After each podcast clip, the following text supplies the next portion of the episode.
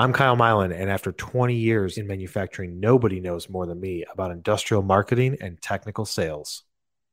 What's up, guys? Kyle Mylan here. And whether you're listening to this on the podcast or watching this on YouTube, please hit that subscribe button, turn on notifications, and share with one person you know. Stay tuned for all my weekly videos. All right, so circle of influence, what does that mean?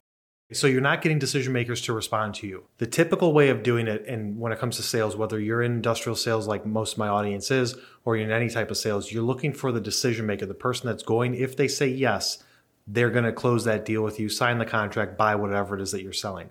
So usually people only go after that person because they're trying to do the shortest path of least resistance, go straight to the decision maker, sell them, pitch them, work your deal out with them.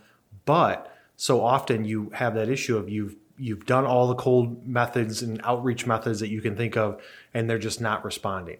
That's where the circle of influence comes into play. So if you were to Google search circle of influence, this is not what I'm talking about. Circle of influence from a Google search standpoint talks about the psychology behind circle of influence versus circle of concern, not worrying about things that you have no control over. What I'm referring to is is you've got the one person that is the decision maker and you've got this circle around them that can influence their buying decisions. Whether it's personal life or whether it's business life, it's still the same. Whoever makes the decision has people around them that can influence that decision, sway them into one direction or the other based on their opinion, their research, what it is that they're seeing.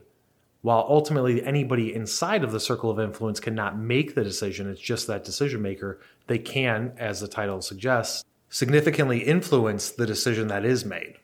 So let's look into the methods that you would typically go about. You're going to either call someone, email them, or use LinkedIn. And you're going to go after that person that's the decision maker.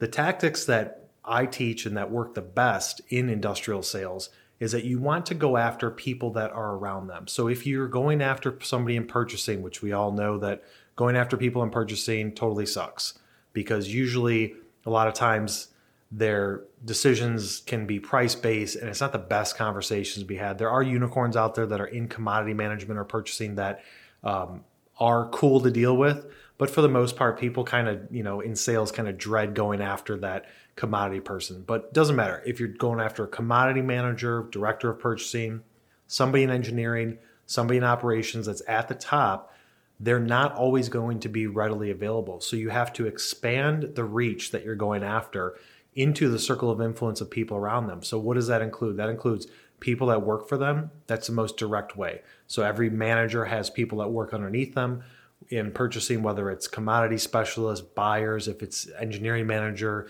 you've got all different levels of engineers, operations, you've got people that are managing the plant, you got people that are managing maintenance, things like that. So you've got their basic org chart of everybody that works underneath them. That's one one dimension of the circle of influence. Then you get into the cross departmental teams. So if you think about every purchasing person, engineering manager, operations person, they all have meetings with other departments, whether it's weekly, daily, whatever it is.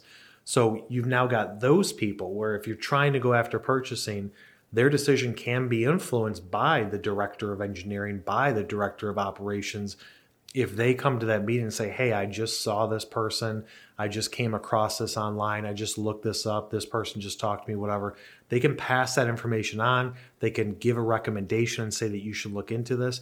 And that's where the whole sales process of everybody just going after the decision maker, instead of also at the same time going after the circle of influence of people around them that work for them or that are in other departments, can shorten the life cycle of that process to get the sale. So your sales cycle can be drastically reduced if you would just go after more people at that organization at different departments than just going after that decision maker. So the three main methods are going to be email. Email, you can still get a hold of people via email. There are so many spam blockers. There are so many things that are in your way, whether or not um, you've got the right email address, whether or not their corporation has spam blockers put in place, they can quickly block you from even getting that email received. Then you can go to the phone path.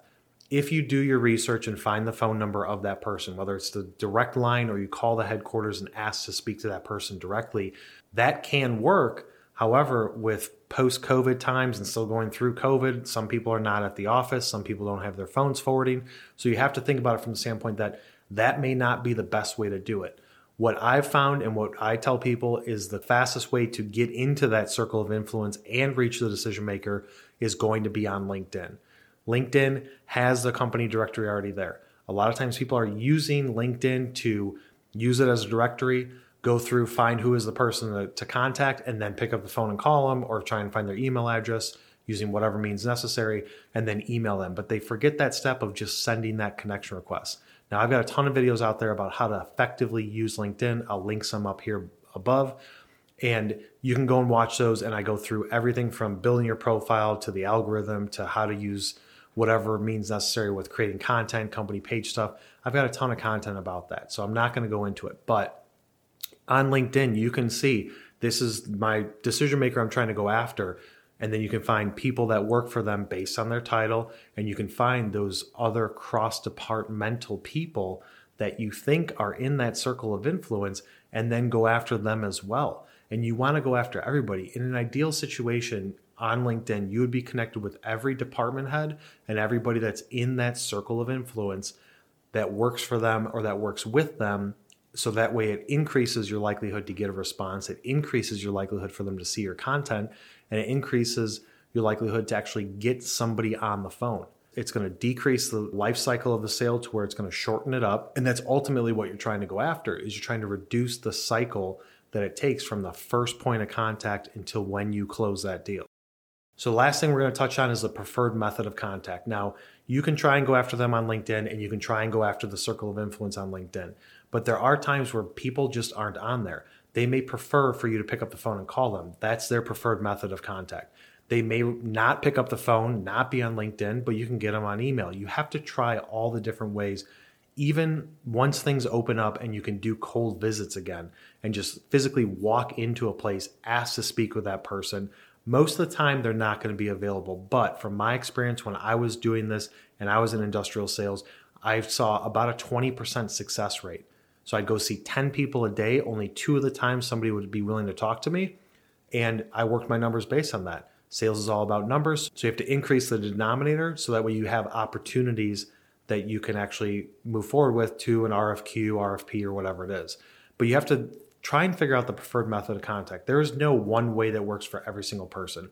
I can tell you that for most people, the shortest path of least resistance is going to be connect with them on LinkedIn. Don't sell them right away. Watch my videos about what to do once you are a connection. You have to build value first, then you go in from a sales standpoint. But that's going to be your shortest path of least resistance because you can go after so many people.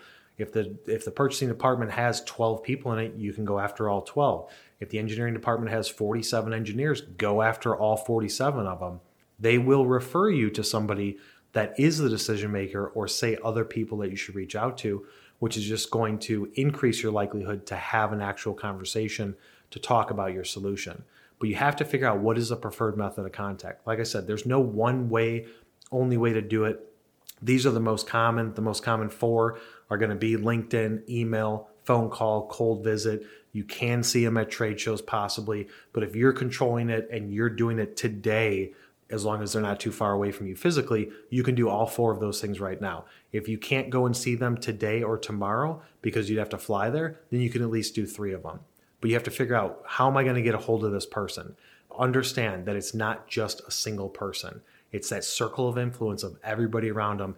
If you use these tactics, I guarantee it will drastically reduce your sales cycle time and get you closer to having that conversation. Then it's up to you to make sure that your pitch is good, that your service that you offer or product you sell is good, and that you ask the right questions. All right, guys, that's it for this episode. If you got value out of it, share it with one person you know, and we will see you on the next one. Well, that's it for this episode. If you got value out of it, please subscribe to this podcast and share it with one person you know and if you can, leave me a review because it really helps me out. If you want to check out my other content, go over to YouTube. I've got a channel over there, as well as find me on LinkedIn, Instagram, and Facebook under my name, Kyle Milan. I will see you on the next one.